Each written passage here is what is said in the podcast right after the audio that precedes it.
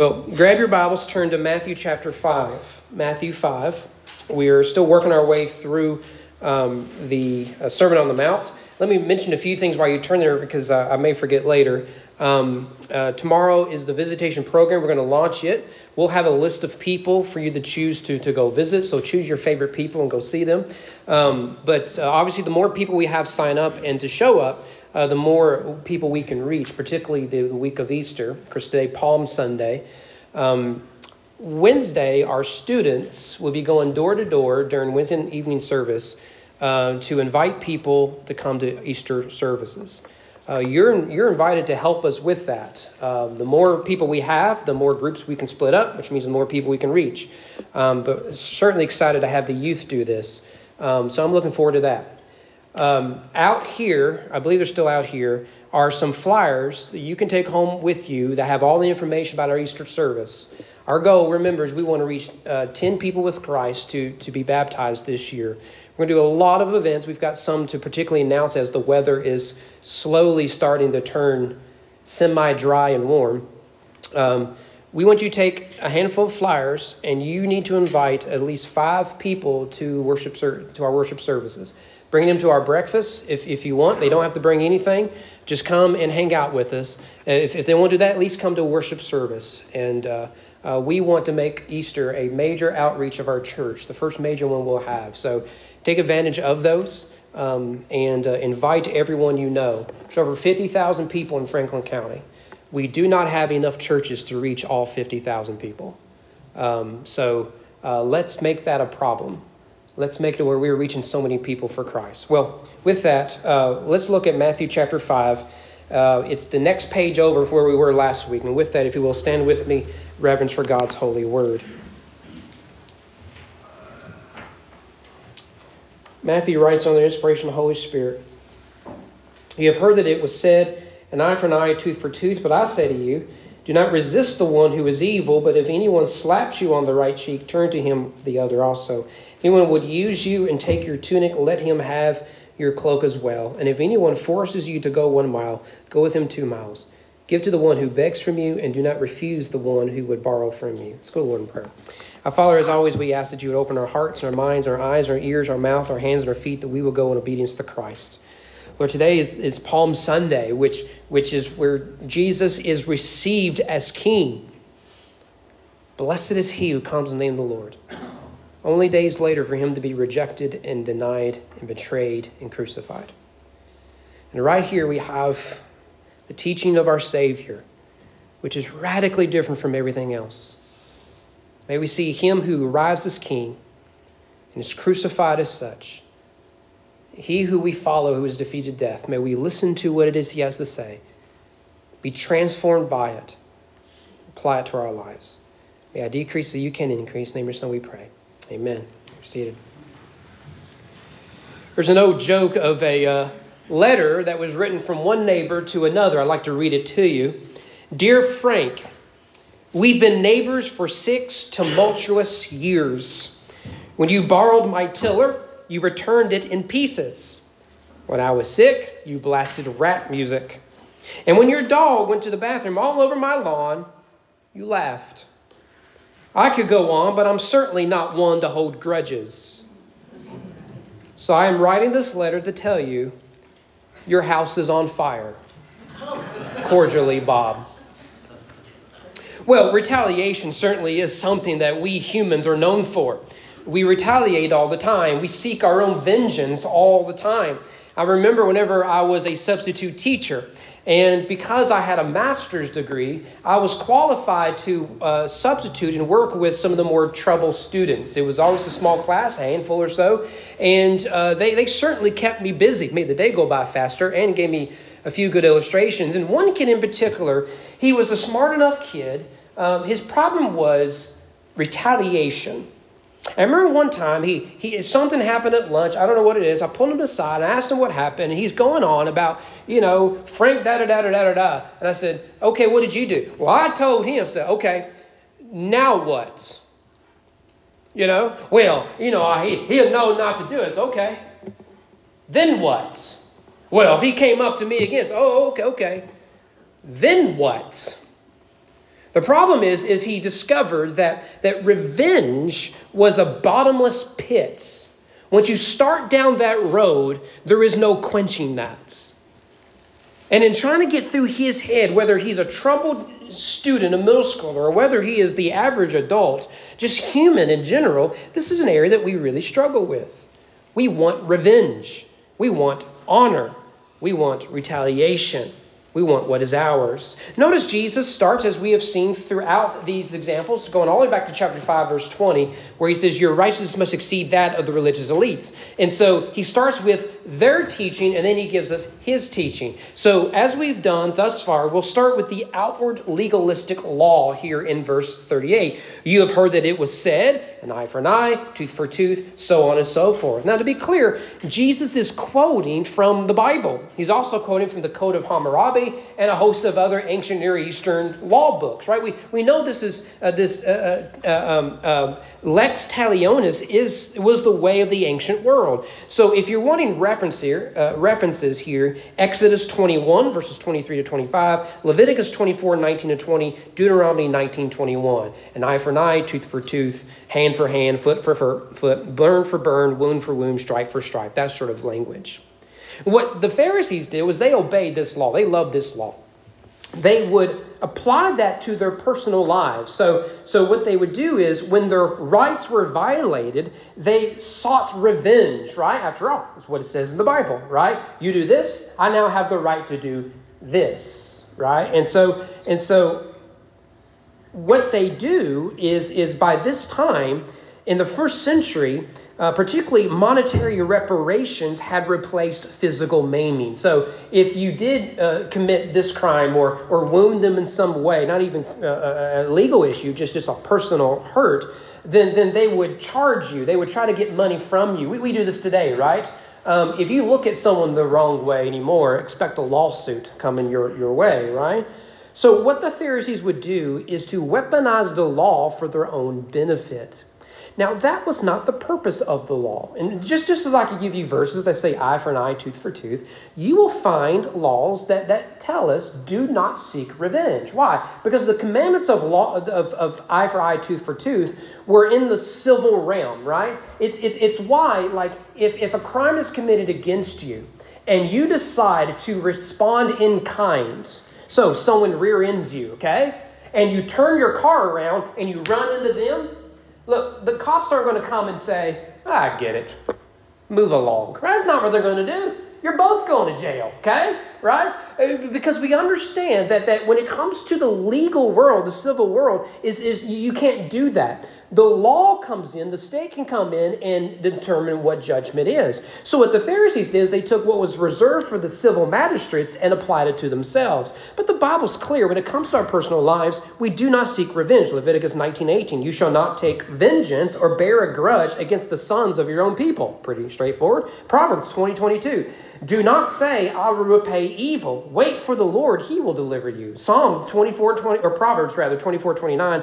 Do not say, I will do to him him as he has done to me, eye for an eye, tooth for tooth, I will pay the man back for what he has done. Don't do that. In fact, if we go back to Deuteronomy 19, we referenced earlier, this, this makes it clear this commandment is applied to the civil magistrate, not to personal vengeance. Again, Deuteronomy 19, verses 18 to 21, if you're wanting um, uh, the reference there, it says, The judges shall inquire, right? They shall determine then an eye for an eye, tooth for tooth.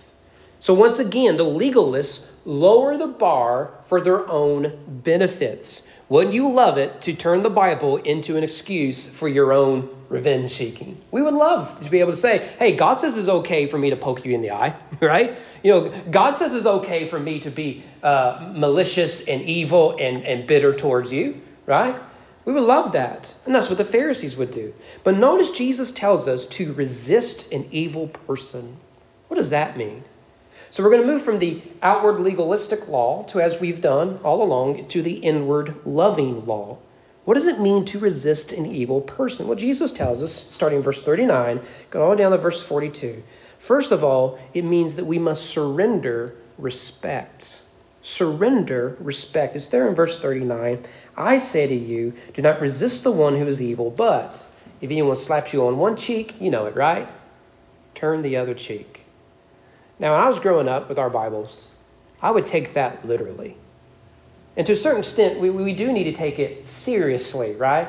So, so uh, I think I've told you this before. We grew up, my brother and I, we fought all the time. Uh, if we weren't fighting, we weren't happy. And so, so uh, mom and dad gave us some liberty when it came to hitting each other in the arm, right? Because where your muscle and uh, you know, uh, more tissue is there, and it would bruise, but it wouldn't be a bad bruise, right? And so, so we just boom, right there, you know. We would do the uh, uh, little games, you know, where like if you looked, ah, I get to hit you in the arm as hard as I can. And, and within reason, you know, we didn't get too much trouble with it. So I remember reading this thinking, well, I got to be a good Christian kid. So if my brother hit me in one arm, like, oh, God tells me I got to let you hit this arm. Right? And he'd hit harder over there, right? You know, I, I didn't like that Bible verse at all, right? We didn't slap each other in the face, hit each other in the arm. Now, he never was as generous to me as I was to him, the pagan. Anyway, so, so, so uh, but, but what we have here, remember, is a cultural context. The slap was a common Jewish insult that would express rejection. If, if I were to think of modern examples of this, I would say here in America, it would be to spit in someone's face or even spit in the ground in front of them. It's an act of disrespect, it's an act of rejection. It, it is to, to, to dehumanize them almost. In the Arab world, if you throw your shoe at someone, because the sh- shoe represents what is dirty and filthy and unclean, and you're, you're tossing it at them. If, if you want an example of this, December 2008, when President, then President George W. Bush went down to Iraq with the then Iraqi Prime Minister. You remember this, the, what happened, right? One of the journalists, middle of the press conference, took his both shoes actually, threw them at the president and the prime minister. That was a sign of disrespect. Jesus is warning about seeking revenge in order to preserve your honor. That is foreign to you and I as Americans. There's nothing more important. If you ever play sports, right, you get this. If you're going one on one with a dude in basketball and he just does the thing and he's just going to tomahawk jam it over you, you're going to say, you know what, you got me. You got me. No. You're like, look here, punk, watch what I can do, right? Watch a bunch of middle school kids in any sport, particularly men, and you're, you're going to see this. They're always trying to up one another. Because respect is, you get respect when you prove you're better than them. Jesus says you got to surrender all of that. You got to surrender all of that. So someone shows you a little bit of disrespect. So they smack you across the face. You know what? You are so loved by Christ who would give his own blood and life for you, you do not need to go around trying to try to get respect from others. You got to surrender that. I'm not saying we disrespect each other or we don't do things that are honorable or worthy of respect. But if you spend your life like some redneck from Owen County trying to prove that you're a man, you're going to discover that that is a bottomless pit. There will always be someone who will not respect you. There will always be someone who won't show you the honor you think you deserve. And you'll discover you will be the most selfish person in this life. Because you got to go around. They've got to think good things about me. They got to think I am awesome. They got to think I'm the man. They got to think I'm the woman. Well, that is a miserable life to live. What if you can live your life knowing that you already have enough in Christ? You will be free to give rather than to demand. And offer one cheek give the other? Would you rather be honored or for God to be glorified in your life? Secondly, we must surrender our rights. We have to surrender respect. We have to surrender our rights. You notice there in verse 40, he says, If anyone would sue you and take your tunic, let him have your cloak as well. Now, some think this is a reference to robbery. And there may be some truth to that. That's usually the way we, we, we, we, we, we forgive me, uh, my stuttering's coming back. My, um, we could apply it to robbery, um, but there may be more implied here. Uh, in the Old Testament, if you were to borrow money, you had to have collateral. Uh, whenever I was a young married man, uh, I called a bank to to uh, we were trying to figure out student loans, and I thought, you know, what are the interest rates? You know, so I called a bank, and I had no idea what I was doing. I, and and, and I, I asked about a loan, and and the lady on the phone, very nice, she said, "What do you have in terms of collateral?"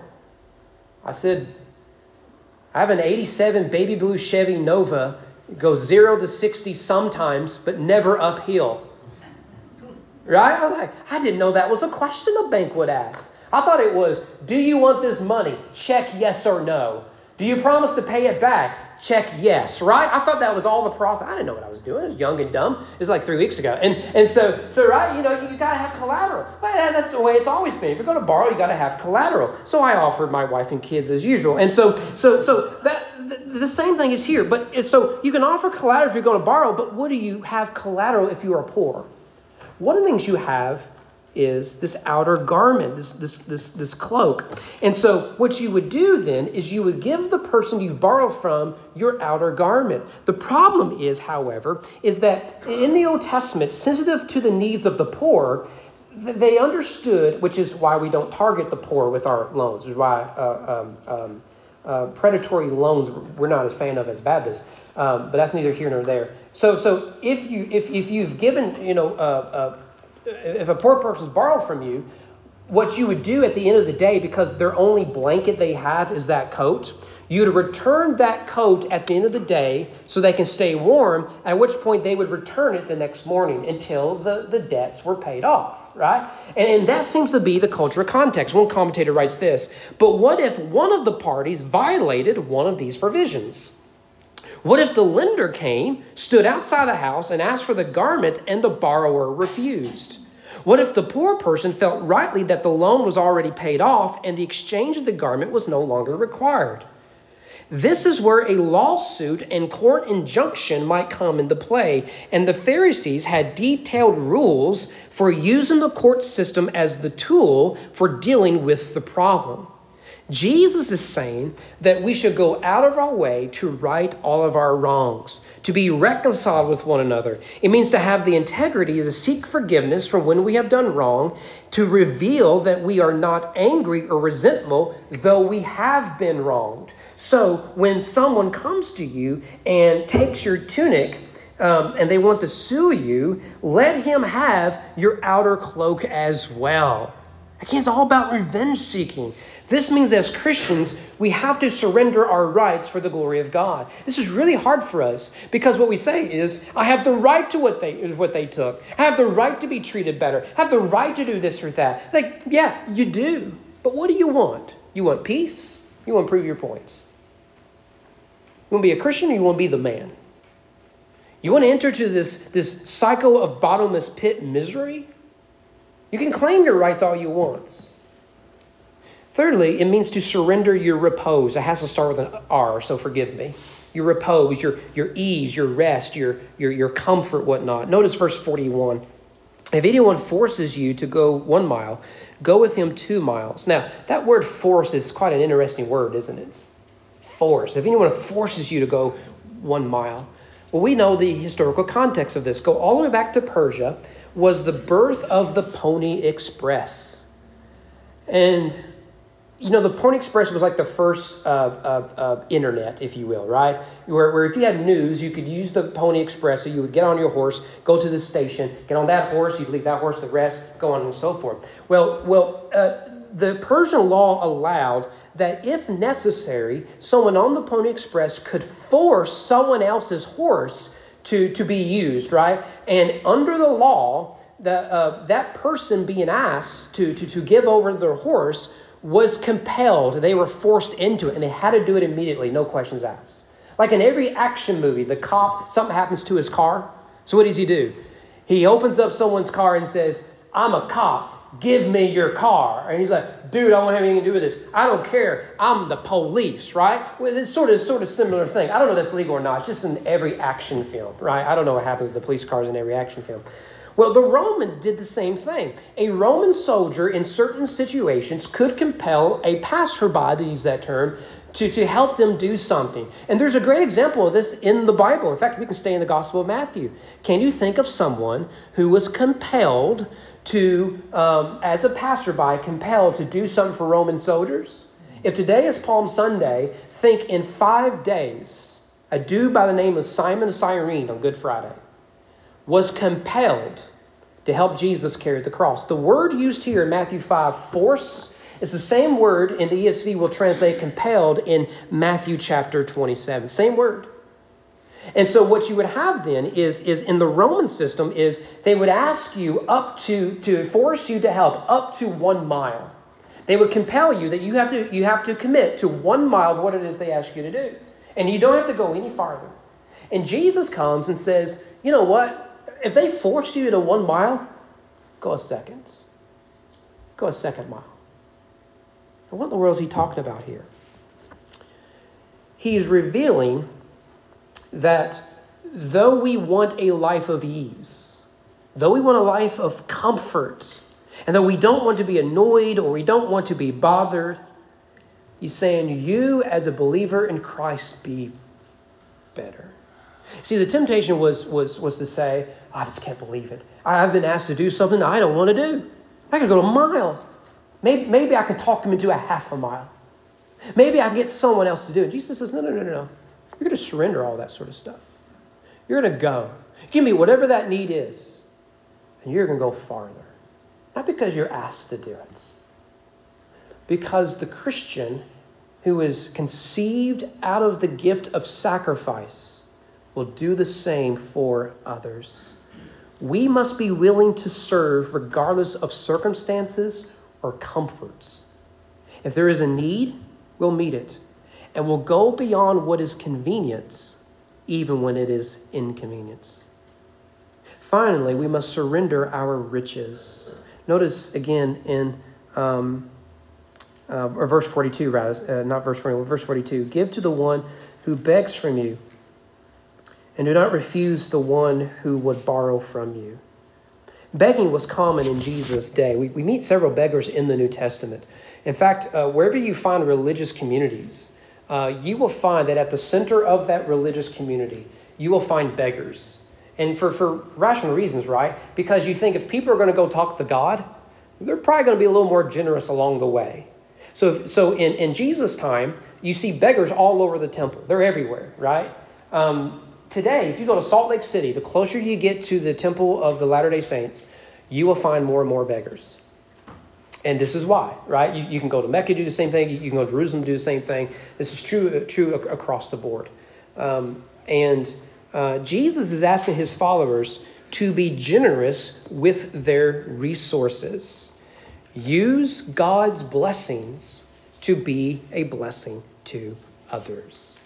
One of the interesting things about our tax system, and we can complain about that all day, but don't seek revenge, haha. and, and so, one of the interesting things about our tax system is that we can actually study what fuels generosity. Have you ever thought about this? Americans are by far the most generous people in the world, have been for a long, long time. And I think there's good reason for that. And part of it is our tax system, right? Uh, uh, uh, you, you, you may give to American Red Cross, so you can write that off on your taxes. I'd rather give it to the American Red Cross than Uncle Sam, right? Uncle Sam seems to be able to eat just fine without me. Okay, that's sort of sort of the, the logic goes often. But one of the things we've discovered is the more religious you are, the more generous you are with your money. And in fact, you, you can do this. Do studies of those who lean left religiously, uh, that is, they, they're more secular in their ideology, and those who are more conservative, that is, more religious in their ideology. And you will find it's not even close. One of the things you'll find with presidential candidates is that they will add um, a lot of uh, donations right at the end of the year that they're the year that they're going to uh, uh, uh, uh, release their tax returns. Why? Because this is a major issue. And what you'll find is the more secular we become, because there is a reliance on government as a type of, of charitable organization, uh, which is sort of silly.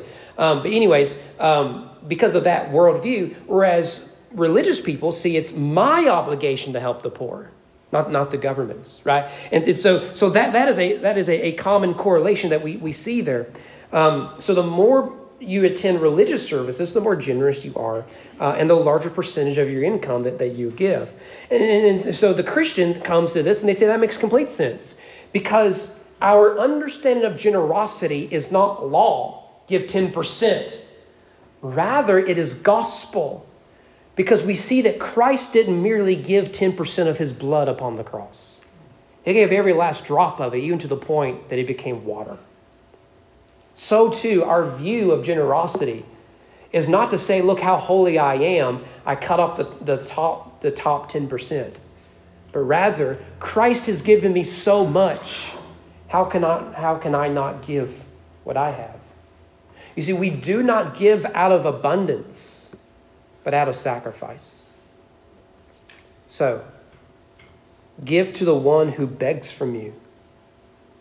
Do not refuse the one who would borrow from you. Just give. Go. And all this is in the context of retaliation. What we want is, sure, I'll do X if you promise Y, and I'll hold you account to that. What does Jesus say? Just live a life of generosity. Live a life of freedom. Live a life where, where you don't have to prove yourself to anyone because you have Christ. You don't need all that garbage.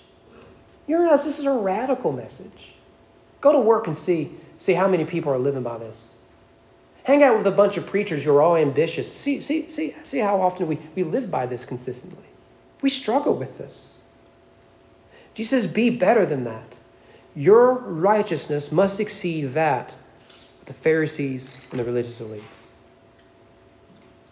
Back in 1991, two hikers in the Italian Alps stumbled upon a corpse. They thought what they found was another hiker who got caught in some sort of avalanche or, or just in the cold in general and died. So when they discovered it was a body, they, they called the authorities, and the authorities realized this wasn't just a mere hiker. This was a, this was a body that had quite a bit of age to it. To this day, the, the, the, the body is known as Ötzi the Iceman. I think I halfway pronounced that right. It's not Otzi. I think it's Ertzi, something like that. Um, sort of like Urzel. It's not Otzo, it's Erzel, or Erdegar, not Odegar, for the two people who understand soccer and Arsenal. To this day, um, Ötzi the Iceman is still Europe's oldest and best natural human mummy. According to uh, secular worldviews, I'm not going to get into young earth creation or any of that sort of stuff. He is over 5,000 years old. This would put him before Stonehenge was built, before the pyramids were constructed, and even before figures like Gilgamesh if you know your Babylonian history, the Gilgamesh epic and all that sort of stuff. The corpse has been given a, uh, has given us significant information about the life at that time. For what we can tell, he's likely a shepherd. Know your Bible, that's not too surprising. And we know how he died. Isn't that amazing?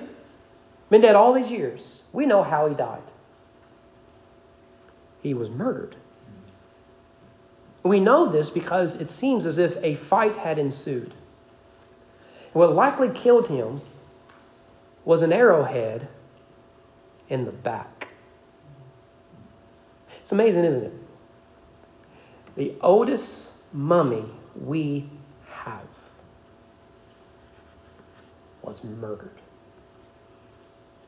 Revenge, retaliation, and violence has been a human pandemic disease we've yet to be cured of.